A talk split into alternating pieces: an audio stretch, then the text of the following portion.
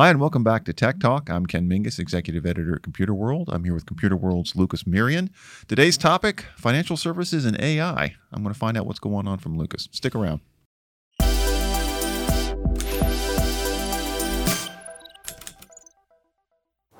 Okay, so Lucas, thanks for being here.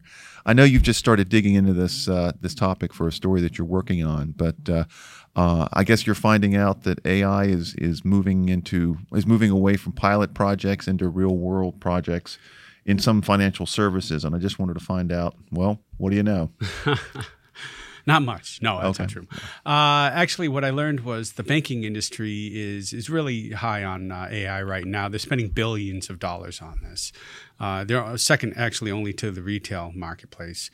Uh, okay. And but part of the problem is that a lot of the spending uh, is being done uh, without a real business use case. It's it's the trendy, the hot technology. There are use cases out there, but in many cases, it's being deployed for the wrong reasons. That's number one. Okay. Uh, number two, there there are mainly pilots out there right now. Even the large banks are mainly focused on pilots, but that is expected to shift beginning this year and moving out into the next two, three, four years. We should be seeing more production systems going into uh, uh, going live. Um, so mainly what is the technology about?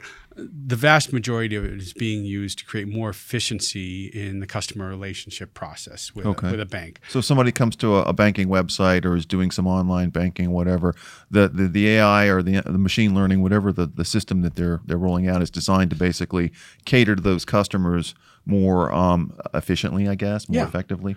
Yeah. So uh, you know, you can either be directed to by a chatbot to uh, instead of using phone, using the website, which can be more efficient. You can get simple or mundane questions answered uh, by a lot of these chatbots.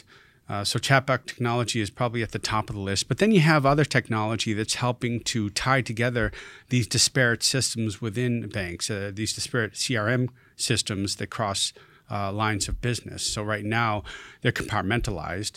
They don't talk to each other. So you don't really get a full picture of the customer's history with that bank. For example, a customer may have uh, checking account, savings account, credit cards uh, that, that are tied together, but then they want to take out a mortgage, and that's a completely different business unit. And that information isn't tied to their savings, their checking, or their credit card accounts. So they want to get a more complete picture so that they can not only be more efficient in servicing the customer, but they, they can anticipate that customer's needs. Well, I mean, it sounds like it's a perfect example of trying to break down the silos within the financial services uh, businesses or industries or banks, and then figuring out what the customer's doing based on what they've done in the past, and then upselling them on exactly. something. You know, exactly. a new credit card or a new credit limit or, as you say, a mortgage or a car loan or something like that. Right. And using it's using what the customer has already done in the past. It's interesting that it, that that it's it doesn't seem like banks have already been on that. I'm surprised that they haven't figured out a way to sort of track that stuff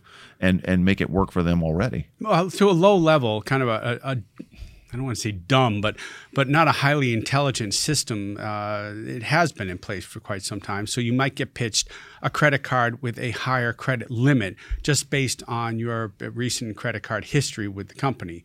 That's pretty simple stuff.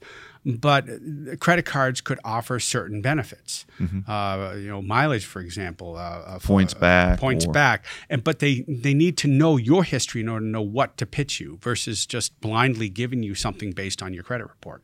Okay, and so what what what banks and, and financial institutions have been doing is basically doing all these little test projects over the last few years, which yeah. they're still doing. But the implication there is that they've now gotten enough data from customers and on, on how this system would work that they feel prepared to begin rolling this out real world. Yeah, yeah, they're culling big data down to the point where they can start offering more customized products in, in many cases. Uh, that's, and of course, that's not the only area it's being used. And you also have a lot of regulatory requirements out there that financial institutions are required to comply with, such as know your customer and anti-money laundering rules. And in order to do that, today it can take as long as six weeks to know, uh, to determine a customer's uh, uh, true identity. And, really? Yeah, absolutely. Six weeks? It can take six weeks. Well, we're not just talking about one human being. Oftentimes, it's a company, like a corporation, a corporation yeah. that yeah. you're doing business with, and yeah, it can take that long because you're not only searching internal le- records with the company, you're searching external information about that company, or in some cases, a person. Uh, uh, d- machine learning and A I technology can actually reduce that to a number of days. Uh, fee- giving uh, uh, feedback to the compliance officer who then can, can look at that information. It just reduces the labor load on uh, what was before a pretty manual task. Okay, so I can, I can see. Is there?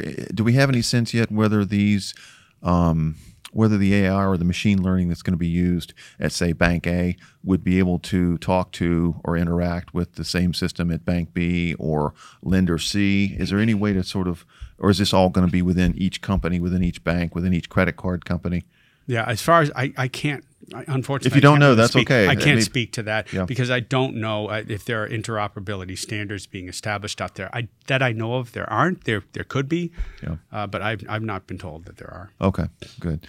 Uh, interesting to find out. What else do we know, if anything? So also, so now mostly we've been talking about customer-facing applications for A I and machine learning. Well, within a company, you can also use A I and machine learning to cull data to produce reports.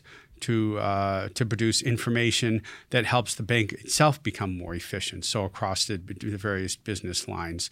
Um, so that sort of edges into sort of like data analytics based data, on what what customers and, and companies are doing with the financial institution. Exactly, within the company itself. So that today that's of course done through mostly through human effort, which uh, is arduous. Takes yeah. a lot of time. This this way, you send out a script that looks across uh, for uh, uh, similar data yeah. across systems, and compi- you can compile reports based on that. Okay. Time frame on this uh, next year or two that people will start, you know, customers will start seeing these kinds of chatbots and interactions and upsells and everything else? I had uh, two different uh, experts, one from Deloitte and another one from a uh, A I uh, services company. The A I services company believed that it was going to be within the next year that you're going to see more production systems. In fact, probably this year they're going to start. twenty nineteen Right. But okay. Deloitte thought that was a little more, uh, a little too aggressive, probably over the next one to three years. Okay. That you're going to start. So sometime between this year and twenty twenty-two yeah, this will be rolled out probably across most of the industry. You're going to see more production systems. Yeah, definitely. Okay. Last thoughts before I let you go? Um, let's see. Uh, customer relationship management we got into, regulatory compliance. Oh, not natural language processing. So uh, that was that was one other area I want to to mm-hmm. just touch on quickly. So these uh, this this A I technology is able to process Uh, your your voice on a system to determine. So what if you're you like need. on the on a mobile phone and right. you're okay, and we've all had experiences with that. I mean, you call some your good, bank, yes, some, not, some so good, good, not so good. It should improve over the next year or so because these are getting better. The other thing it can do is natural language generation, so it can generate uh, natural language in right in plain language for customers to understand. I do have to wonder if at some point this is all going to get tied in with like Alexa. Or Siri, Siri, raise my, my spending limit. How could it uh, not? uh, you know, or well, I mean, if you think about it, if you could tie it in with Alexa, then you could buy things and, and boost your spending limits and put it on your credit card, all with the sound of voice from home. Right. What could go wrong? Uh, okay, Lucas, thanks for the uh, for the update. Obviously, more to come on yes. that. We'll we'll check back with you later in the year and see if these things are actually rolling out. Um, for A I, financial services, Lucas and me. That's a wrap.